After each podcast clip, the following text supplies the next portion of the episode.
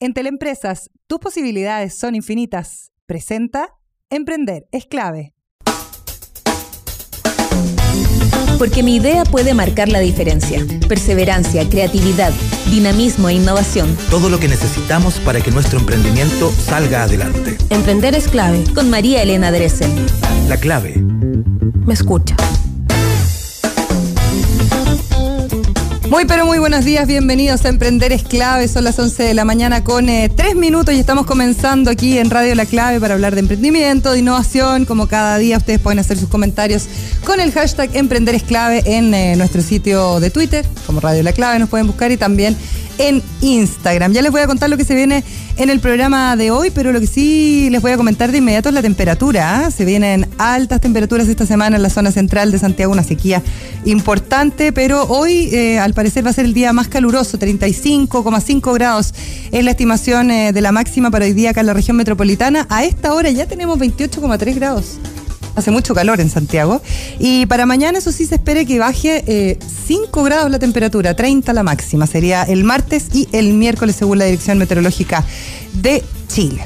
Oye, les voy a hablar de em, una cooperativa que se ha eh, armado o que se ha eh, estructurado en el área financiera en nuestro país para ayudar a los emprendedores y a las pymes que se han visto muy afectados eh, por las bajas ventas todavía ahora en época navideña. La verdad es que hay aún eh, catastros que se hacen que son más preocupantes.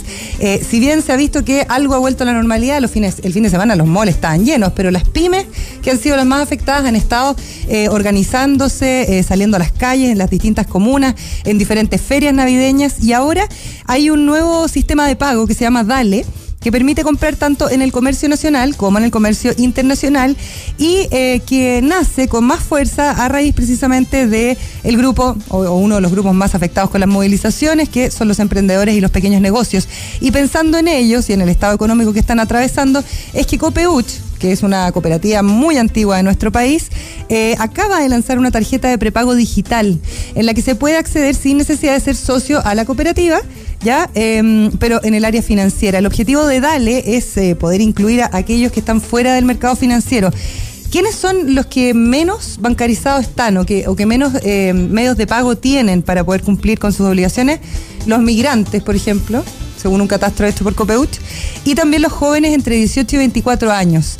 Entonces, como hay un sobreendeudamiento generalmente con em, tarjetas de crédito asociadas a casas comerciales, esta es una alternativa que es distinta. Ustedes no sé si saben cómo funciona una cooperativa. Finalmente, una cooperativa como es Colun o como es Copeuch eh, es un grupo de personas que se pone de acuerdo y tienen eh, algún tipo de participación en la empresa y por lo tanto eh, se ven beneficiados cuando esa empresa tiene ganancias. En este caso, en el área financiera de Copeuch, ellos vienen trabajando ya hace muchísimos años distintos medios de pago, pero ahora salen con este que la idea es entregárselo a aquellos que tienen menos posibilidades de poder tener un crédito, sobre todo en esta época que ha sido tan difícil. Eh, es como una tarjeta de crédito y Marcela Núñez, que es gerenta de productos y de marketing de Copeuch, asegura que es un instrumento que permite eh, generar mayor inclusión financiera, alcanzando segmentos que son más jóvenes y también aquellos emprendedores y aquellos inmigrantes que también han vivido del emprendimiento en nuestro país en los últimos años. Para acceder a la tarjeta hay que hacer como un prepago digital, ¿ya? Tienes que tener un registro online, que lo haces en la página web, que se les voy a dar al tiro el link, y eh, tienes que tener más de 18 años, contar con un root y pagar la activación inicial, que son 3.500 pesos. Es una herramienta digital que lo que hace es eh, promover, ¿no es cierto?, el pago no solo acá en Chile de aquellas personas que puedan estar asociadas a este mismo medio de pago, en dalecopeuch.cl pueden encontrar toda la información, eh, sino que también te permite, te permite, por ejemplo, pagar tus plataformas digitales como Netflix, Spotify, Uber, Uber Eats, etcétera, etcétera. Está pasando que se está movilizando muchísimo el tema de los medios de pago a través de las fintech, que son unas empresas pequeñas o startups o emprendimientos eh, asociados a la tecnología y que hoy día permiten entonces digitalizar este proceso y no necesariamente uno tiene que estar bancarizado para poder utilizar este tipo de tarjetas. Vamos con la agenda diaria. En nuestro programa de hoy vamos a estar conversando con Nicolás Guzmán, que es gerente general de Agua Mineral Puyehue. Ellos lanzaron ya hace un tiempo atrás una botella que es súper innovadora. De hecho, cuando me tocó animar el FIS, el Festival de Innovación Social, había que decirle a la gente que no tirara la botella del agua mineral Puyehue en los contenedores donde iban las botellas plásticas, porque esta botella no es de plástico, es una biobotella y es compostable y está hecha a base de plantas, aunque no lo crean. Vamos a conocerla un poquito más acá en el programa. Y después vamos a estar hablando eh, con los representantes de la viña Bodega Volcanes Chile, que es una empresa, una viña nacional que exporta hasta el 95% de su producción. ¿Cómo ha afectado el momento actual, por ejemplo, las exportaciones de buena o mala manera, dependiendo del valor del dólar? También lo vamos a conversar acá en nuestro programa.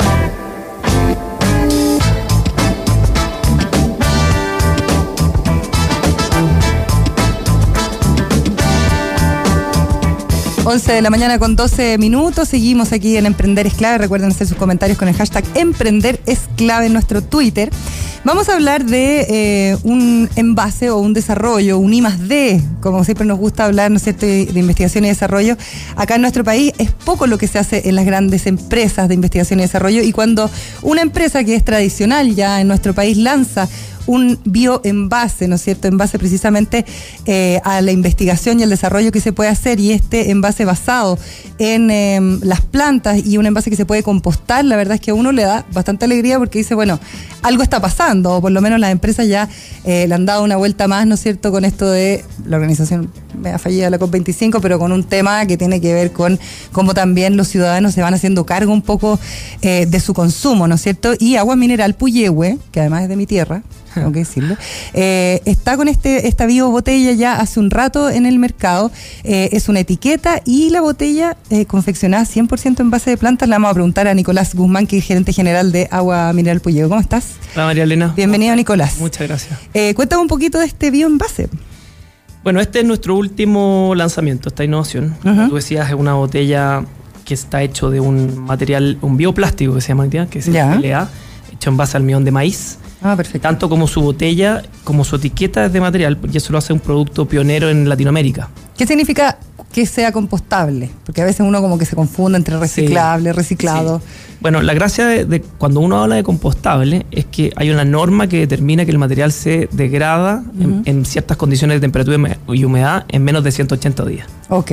Esa es como la, parte compostable. Y eso tiene una certificación. Exactamente. Ya, cuéntame un poquito cómo desarrollaron este envase. Mira, nosotros... ¿Y cuándo se empiezan a cuestionar también el desarrollarlo? Mira, nosotros, junto con la calidad, la sustentabilidad, para nosotros es un eje muy importante para la marca. Y partimos hace dos años en este, en este proyecto. Nosotros somos una empresa chica, digamos, de pues. la región de los lagos, como tú decías. Donde está ahí las termas de Puyehue, ahí está la ahí al lado, ahí al lado.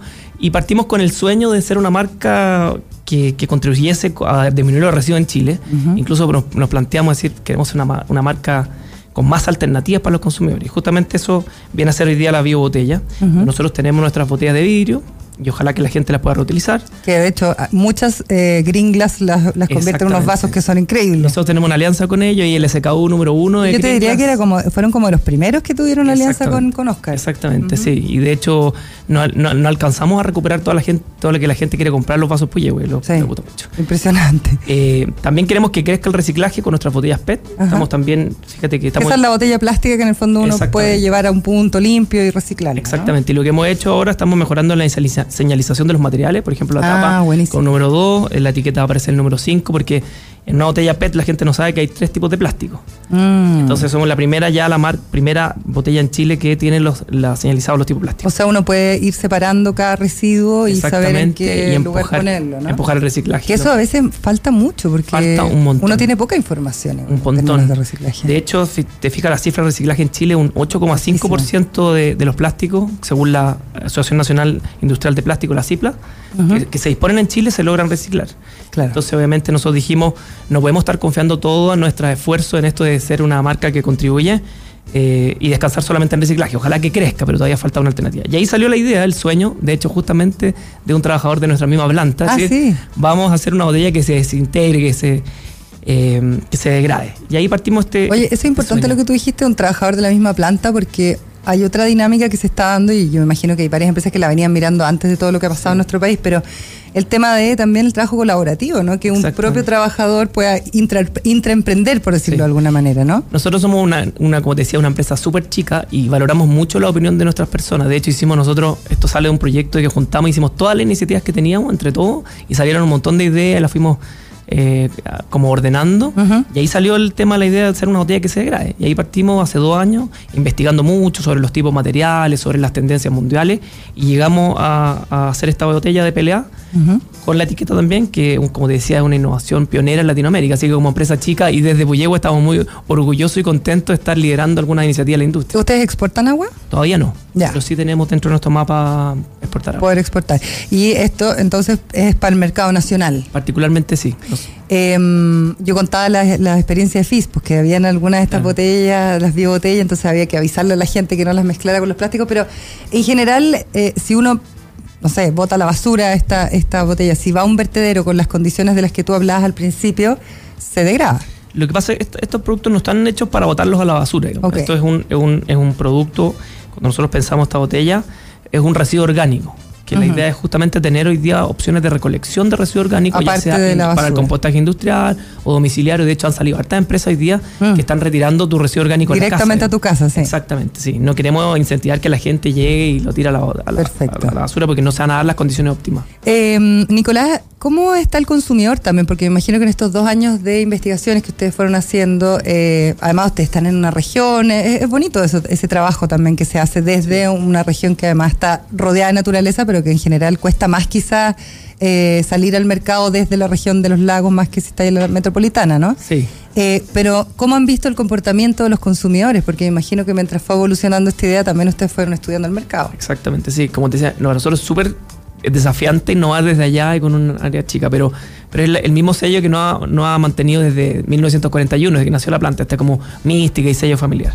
Y como tú dices, María Elena, el consumidor es el que está mandando. Mm.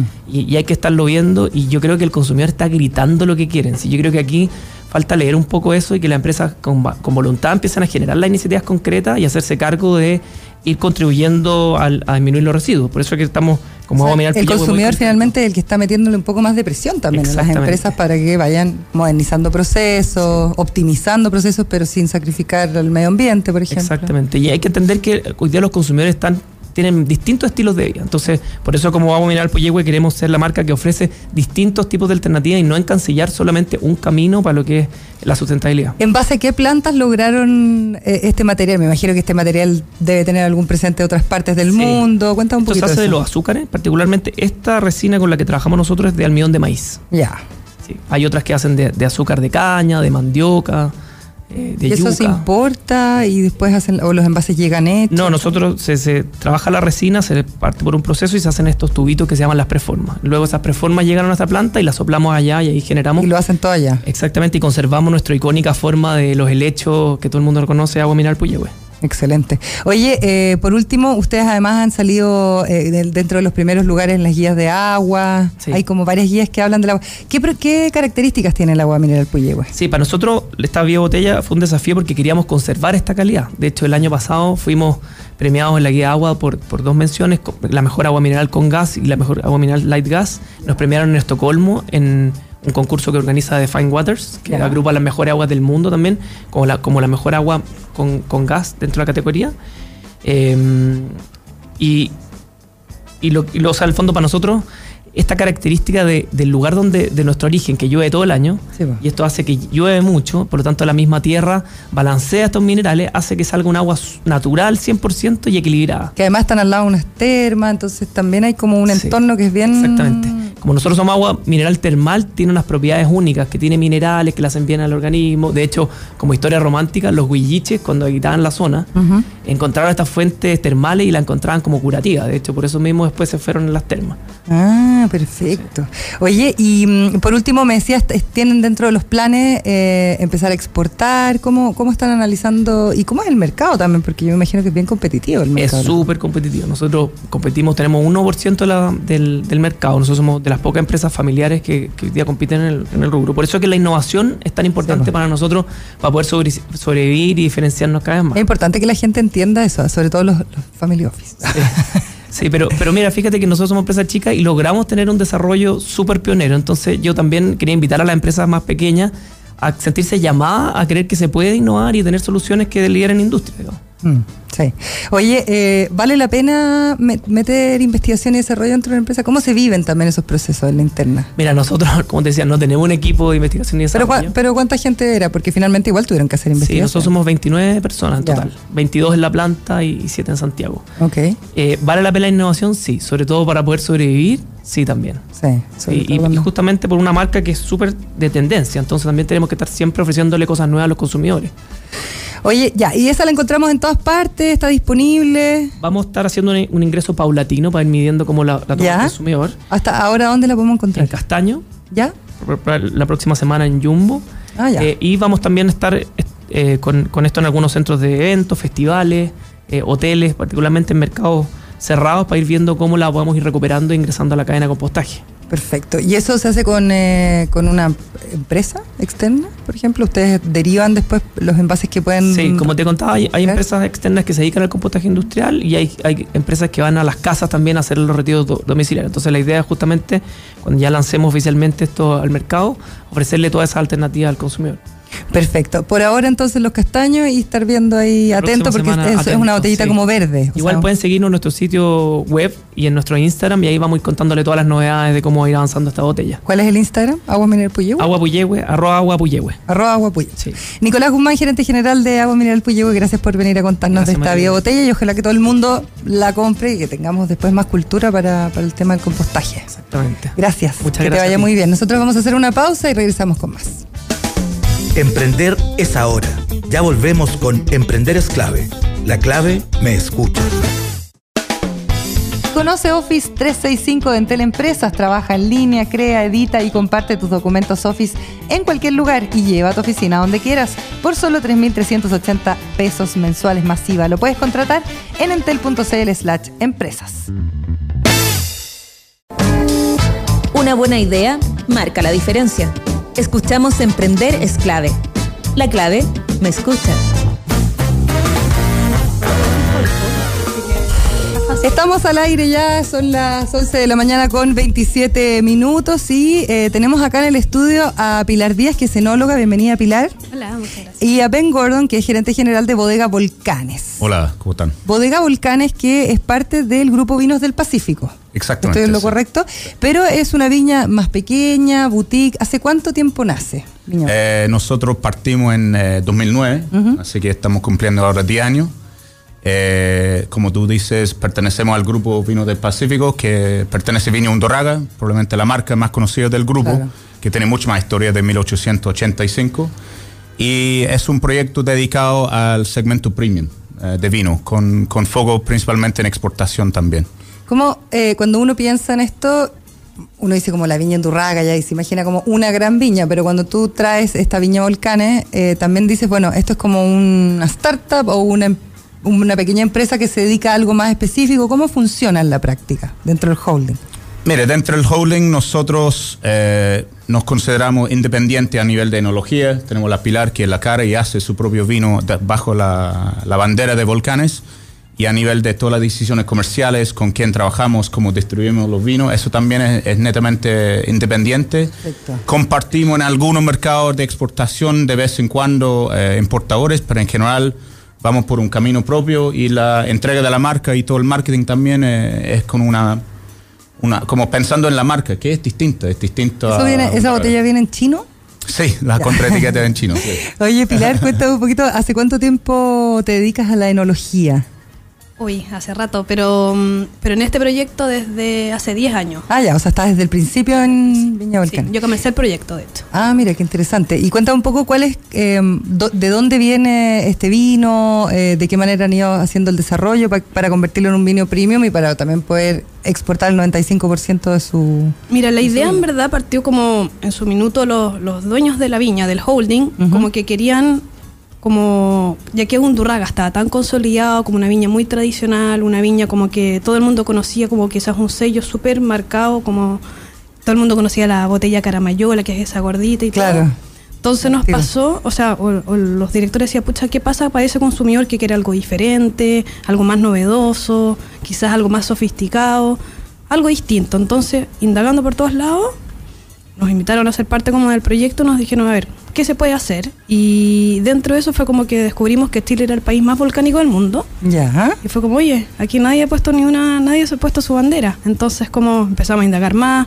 con un geólogo y todo y dimos que tenemos hoy en día más de 500 volcanes que, aparte de estos 2.900, 500 que en alguna vez hicieron erupción, hay 150 que hoy en día tienen fumarola, entonces había mucho que hablar. Hoy día más del 50% de los suelos donde se produce vitivinicultura y agricultura principalmente es el suelo volcánico. Ah, mira. Y nadie había dicho nada, entonces fue como... Uno ve el terroir, pero no sabe de qué está Claro, compuesto. entonces uno dice, oye, arcilla, arena, qué sé yo, pero oye, en realidad, oye, eso es volcánico. Y nadie había dicho como, oye, en realidad había mucho que contar como con eso. Y fue como, oye, nosotros queremos darlo a conocer. interesante, ¿eh? Y así fue como partió este proyecto, bueno, eh, con parte del equipo agrícola, eh, contratamos geólogo, después se unió más el equipo comercial, y así como que hoy en día ha ido como creciendo y creciendo, y nuestro foco y nuestra idea es tratar de, nosotros con un mapa geológico y un mapa físico, juntamos Ok. uno sobre otro. Los ma- mapas geológicos son los mapas que usan normalmente los mineros, que tienen muchas siglas, colores, muchos números y que te dicen siempre cómo, oye, el origen de esos suelos, cómo se conformaron, eh, la edad de esos suelos. Entonces nosotros con eso y un mapa físico dijimos, a ver, ¿dónde están los suelos volcánicos? Y con nuestro geólogo es como, ok, vamos a ver. Y así fuimos, fuimos descubriendo Mira, que había muchos suelos volcánicos, había lugares que ya los viñedos estaban plantados, otros que empezamos a plantar nosotros. Entonces así empezamos a trabajar con los viñedos de nosotros, como de parte del, del- Y- del y- grupo. ¿Y por ejemplo dónde? Estamos hablando de qué lugares Estamos desde zona central Maipo, digamos, que es como este cabernet que tenemos acá, hasta hoy en día estamos trabajando las uvas más al sur, hasta Mayeco, la región de la Araucanía. Perfecto. Entonces, hay Están repartidas por distintas Por partes. todos lados, para que la gente se haga una idea que cómo, cómo se hace eso. Después recogen los caldos, los juntan, hacen la mezcla. Como cuéntalo un poco todo el proceso, porque Ah, está mira, muy muy interesante. distinto. Por ejemplo, nosotros una vez identificando los lugares donde están los suelos volcánicos, obviamente las viñas que crecen estos suelos volcánicos, Ajá. decimos, ok, ya queremos trabajar con esta uva y la uva de frentón viene a la bodega. Ok. Y así nosotros tenemos distintas ensamblajes. ¿La bodega dónde está? En Talagante. De hecho, nosotros Ya. compartimos las mismas instalaciones con Viña Perfecto. Instalaciones ya sea de embotellado y de producción del vino, todo es en Talagante, de guarda, todo es ahí.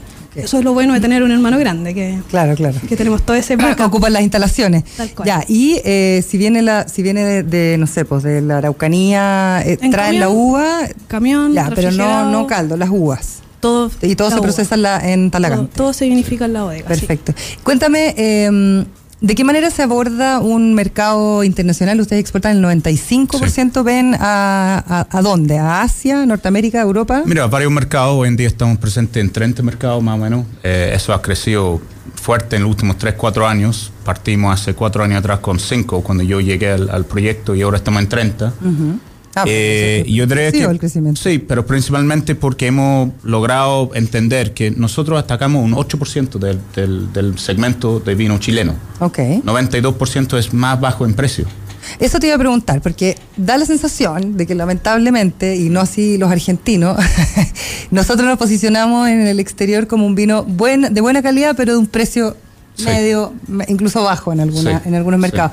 En vez de posicionarnos como los grandes productores de Cabernet. Sauvignon o de Carmener, y ahí la competencia es más compleja, ¿no? Es muy Sobre todo cuando complejo. quieres hacer un vino premium. Es muy complejo y de hecho es algo interesante que a nosotros en muchos mercados, sobre todo los mercados más maduros, de hecho nos van mejor con un vino de la línea Tectonia, por ejemplo, que vale más o menos 10 a 11 mil pesos aquí en Chile, que nuestra línea Reserva, que vale 5 mil aquí. O sea que al final cuando te distancias mucho del precio entry level chileno, Sí. eh, todavía hay como el argumento de precio es muy importante. Ya. Pero cuando estás ya en el segmento un poco más arriba, la gente te juzga según el- la Por- calidad de tu vino y nada gusta, más. claro, y claro. eso en toda la cadena. El importador te lo acepta porque los vinos son exquisitos. En vez de decir, "Oh, dame un 5% de descuento, un 10% de descuento. El, el tema del descuento está un poco a- aislado porque ya estás hablando o y hablando con gente que vende el vino eh, de una forma donde el precio siempre está, pero no es el No es primordial. el factor fundamental, Sí, eso no es el que, exactamente. eh, finalmente el que define la decisión de compra. Exactamente, sí. Eh, ¿En qué mercados somos más, más deseados? Hoy en día el mercado número uno para nosotros es China, eh, pero también eh, vendemos en Estados Unidos, Ucrania, un mercado importante para nosotros, eh, Inglaterra también, eh, eso sería en Brasil. Brasil serían como los top 5 para Brasil está lleno de vino chileno en realidad. Sí, Acabo de sí, llegar. también de- de competitivo. Brasil. Y Colombia sería el otro, como se Eh, ¿cómo, qué, qué ha pasado con eh, todo el tema de la crisis que hemos vivido eh, social y, y el tema del dólar, que ha estado bastante alto, ahora está, se Claro. ha estabilizado un poquito y como que lo comentábamos fuera de micrófono y quiero que igual me hagas ese comentario al aire porque encuentro que es interesante la mirada, decir, todos los exportadores están felices porque subió el dólar, Sí. no es tan así. No es tan así. O sea, obviamente, eh, primera vista y mis amigos me dicen, oye, estás feliz hoy en día. O sea, yo creo que primero que nada, nadie está feliz, nadie está pasando lo increíble. Pero por supuesto, uno ve en algún momento el dólar a más de 800. Por supuesto, uno piensa en exportadores y dice, no, deben estar cosechando. Y como literalmente ahora con ese, ese tipo de cambio debe ser increíble. Pero hay mucho im- impacto que viene secundariamente, que son el precio del, del vidrio en sí, depende del, del precio del petróleo, los corchos, todo eso también va a tener un impacto eh, que viene, viene sí o sí alza de la precio. producción, claro. Eh, así que, y también obviamente hemos tenido puertos bloqueados, paro, que también nos ha afectado al final, si queremos un dólar, si tenemos un dólar más arriba, pero tenemos que facturar. y si no podemos llegar a puerto, tampoco podemos, así que igual también tenemos un tema ahí. ¿Y cómo funciona eso en términos de compromiso con los otros mercados? Tienen como, me imagino que hay todo un tema de estructuras y compromisos que... que- Sí, nosotros, sí, y nosotros, por ejemplo, yo creo que una de las razones que nos ha ido bien, en general intentamos trabajar con un solo importador en los mercados en vez de varios. Ya. Y ahí hay mucho más... tienen un solo canal, en el fondo. Sí, y mucho más colaboración. Ellos confían en que no estás por el otro lado trabajando con alguien más, su competencia. Y en general, yo personalmente no soy tanto de contrato firmado, pero sí hay un acuerdo de caballero.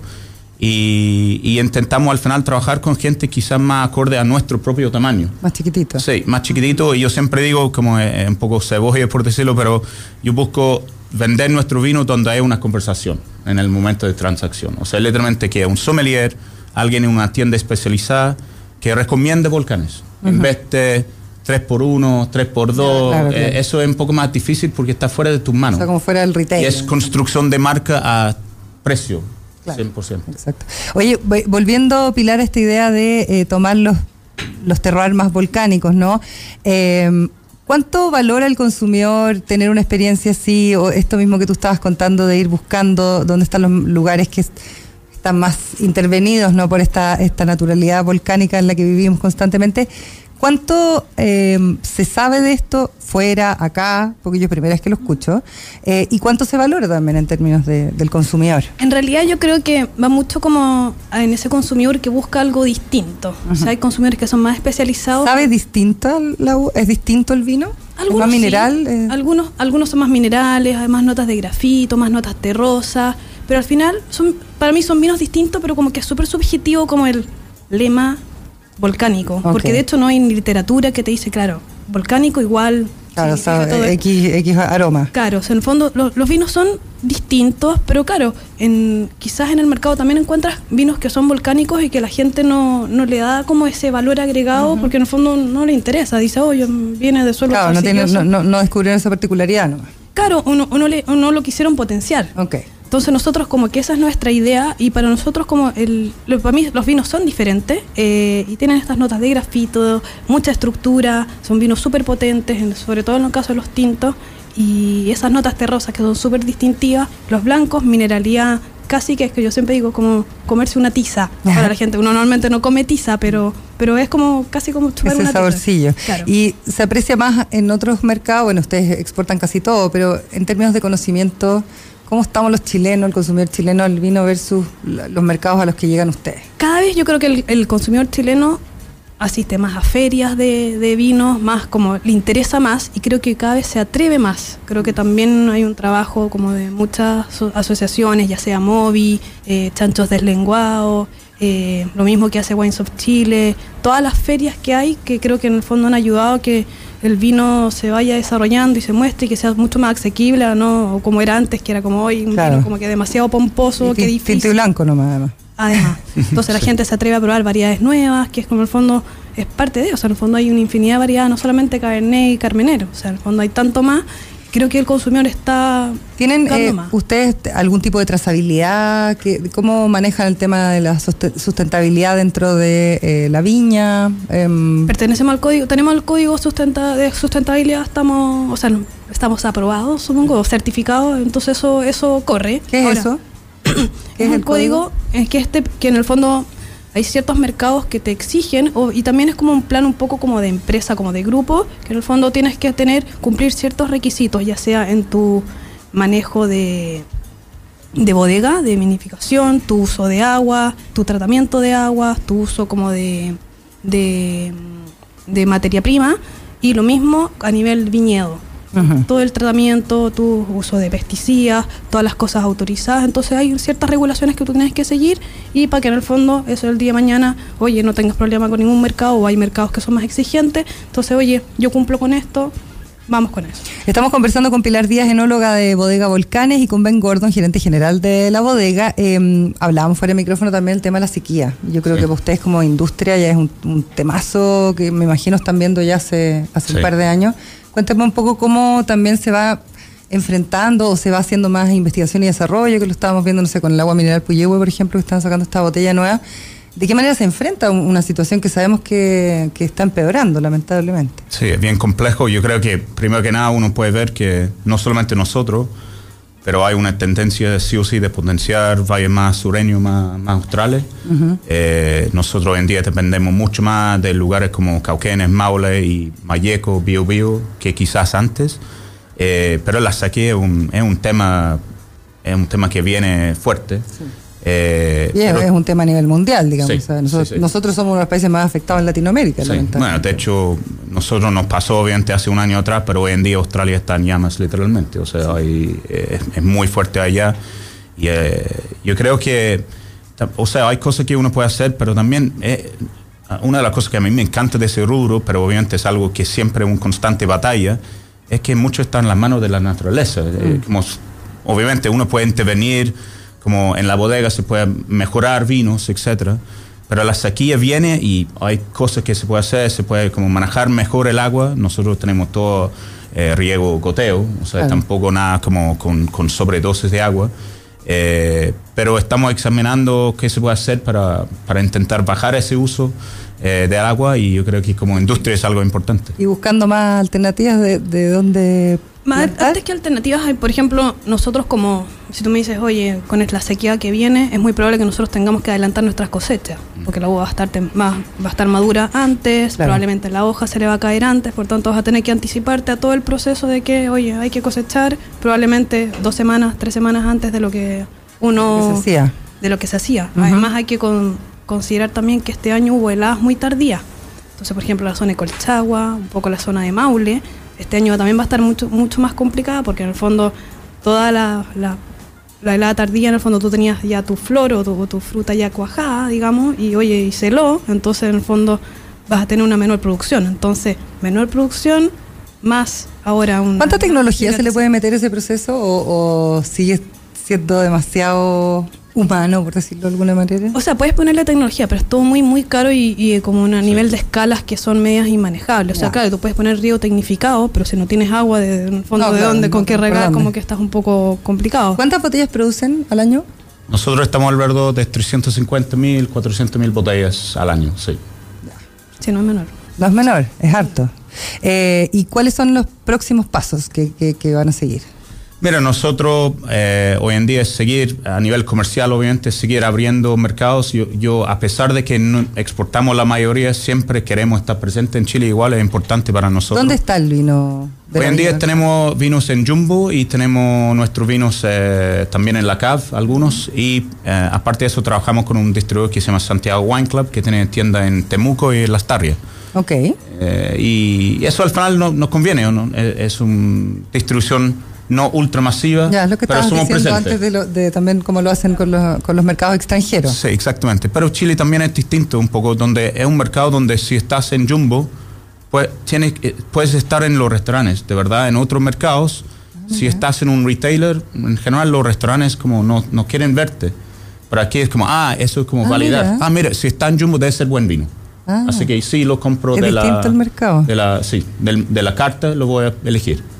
Eh, en términos de desarrollo enológico, ¿cuáles son los planes? ¿Van a seguir buscando más territorio o ya tienen definidos cuáles son los territorios? La, la, idea siempre es seguir investigando em, por más cosas. Hace poco, bueno, lanzamos un, vino como nuestro top de línea, que es como de una mezcla de Petit Syrah y Petit Verdot. Y la idea es que queremos como, en este minuto estos viñedos vienen de campos que son de productores, no son de nosotros, y la idea es como que empezar a, o sea, ya tenemos plantado, pero todavía no están con edad suficiente los viñedos como para en el fondo entrar en producción y dar como la calidad que nosotros buscamos. Entonces al final es un poco como totalmente, todo el tiempo es como estar desarrollando nuevas cosas, estamos buscando un carmener como más interesante también, que estamos ahí en, que si bien ya tenemos uno, queremos como, como desarrollarlo como mucho más volcánico de lo que ya es. Pues la idea es como tratar de potenciar y, darle consistencia al proyecto todo el tiempo. ¿El mundo de los enólogos es más masculino o más femenino? Muy masculino. A pesar que desde por lo menos hace 10 años, cuando yo entré como a ser parte del proyecto Volcanes, era como una cosa muy eh, atípica, que en el fondo una mujer... Mujer liderando un proyecto Mujer muy joven, era como que quieres hacerte parte de esto y es como yo, bueno, pero como están seguros, como que mujer, muy chica, como que no era no, no, era, no era muy. Era muy difícil de decir que no, porque es como no se iba a volver a dar nunca. Pero me da la sensación de que el, tema de los enólogos es como bien masculino en todas partes del mundo, ¿no? Así es, mucho, mucho a pesar que cada vez hay más mujeres. Ahora vas a ver muchas veces que muchas mujeres son como las manos derechas de los, de los hombres que son como las cabezas. eh, ¿Algún sitio web, eh, eh, redes sociales, donde la gente... Sí, sí, estamos en Volcanes Wine, es nuestro tag para Instagram, eh, Facebook y Twitter un poco, pero Instagram es nuestro vehículo principal. Ya. Y también el sitio web volcanesdechile.com. Perfecto. Pilar, Ben, gracias por venir, que les vaya muy gracias. Cuando son las 11 de la mañana con 52 eh, minutos, dos cositas que les quiero comentar. Una, que es interesante leer em, una columna que viene hoy día en eh, el diario La Tercera de Daniel Fernández, que hoy día es profesor de la Facultad de Ingeniería de la Universidad del Desarrollo del Centro de Transformación Digital y que habla eh, un poquito de la situación país, por supuesto, cómo debe enfrentarse a nivel empresarial. Lo hemos conversado varias veces acá en el, en el programa, cómo las empresas han tenido que o van a tener que replantearse la manera en que no solo están haciendo las cosas, sino también cómo se vinculan con eh, sus grupos de interés, con los consumidores, con sus empleados, con las comunidades donde están insertas y además eh, de qué manera se relacionan con el medio ambiente. Y bueno, en esta columna, Daniel Fernández habla un poquito de eh, el volver a conectarse, pedir perdón, evolucionar en cuanto a eh, nuestras conciencias, los cambios que se vienen, eh, también pensar en la tecnología como algo fundamental dentro de esos cambios y este análisis evolutivo, un poquito social y cultural que hemos tenido que estar haciendo en las últimas semanas y que ha sido interesante también ver los resultados a nivel empresarial. Y dice, si bien como sociedad hemos logrado asimilar cognitivamente las disrupciones en tecnología, asimilar, y ahí nomás, eh, los modelos de negocio, la genética, la economía, todavía no estamos eh, percibiendo efectivamente que esta es una disrupción social que ya eh, en el fondo cambió la manera en que la gente se relaciona y también con las empresas, que es un ente eh, importantísimo dentro de la sociedad. Y es por eso que dice que eh, no nos podemos sentir ajenos a la crisis y que hay que asumir que eh, esta no es una batalla final del Estado o una falla del Estado, sino que son las empresas las que tienen que asumir también sus propias responsabilidades. Y ahí se menciona eh, a las empresas B, quiero decir, eh, que hemos hablado muchas veces con empresas B que nos vienen a visitar, algunas más pequeñas, otras más grandes. Yo como parte del directorio del sistema B, em, hoy día Daniel Fernández la pone como un ejemplo de una manera consciente de evolucionar en el mundo empresarial. Eh, y se plantea si es que será posible tener un Estado B Escucha que sería lindo tener un Estado B, triple impacto, impacto social, medioambiental y económico. En este caso, el social sería el, más importante. Bueno, son conversaciones que ya se están abriendo, que antes uno jamás hubiera visto una columna de ese tipo en el diario, antes del estallido social. Así que cosa que a nosotros nos pone muy orgullosos, una manera distinta de hacer empresa. Eh, por último, les quiero decir que este 15 de enero se va a desarrollar el Digital Summit 2020, que ya se ha convertido en eh, un verdadero clásico eh, de aquellas personas que están interesadas interesadas en el desarrollo, la tecnología. Eh, en este caso van a apuntar todas las conversaciones a la tecnología para el bien social. Se va a desarrollar en el Centro Parque, en Presidente Resco 5330 en Santiago, eh, desde el 15 de enero hasta el 16. En realidad es una jornada completa, todo el día. Y eh, bueno, modifican la, programación que tenían originalmente pensada para esta tercera edición, si no me equivoco. pero ahora ponen entonces todas las conversaciones y el hincapié en cómo la tecnología puede ayudar a desarrollar de mejor manera eh, las conversaciones y por supuesto a vincular a las sociedades y que la ocupemos para juntarnos y no para dividirnos. Hay entradas todavía disponibles, ustedes solamente tienen que entrar a digitalsummit.cl. Fue un capítulo más de Emprender es clave. Entrevistas, datos, actualidad, experiencias y mucho más. De lunes a viernes de 11 a 12 con María Elena Dresser.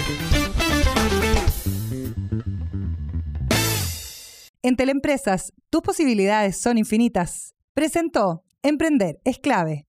Si ya aplicaste todos los tutoriales de negocios y finanzas y aún no consigues aumentar tus ventas, es hora de que reinventes tu negocio. Conoce Sales Manager y aumenta tus ventas con este CRM para pymes por solo 9,990 pesos. Contrátalo en entel.cl slash empresas. Entel Empresas, tus posibilidades son infinitas.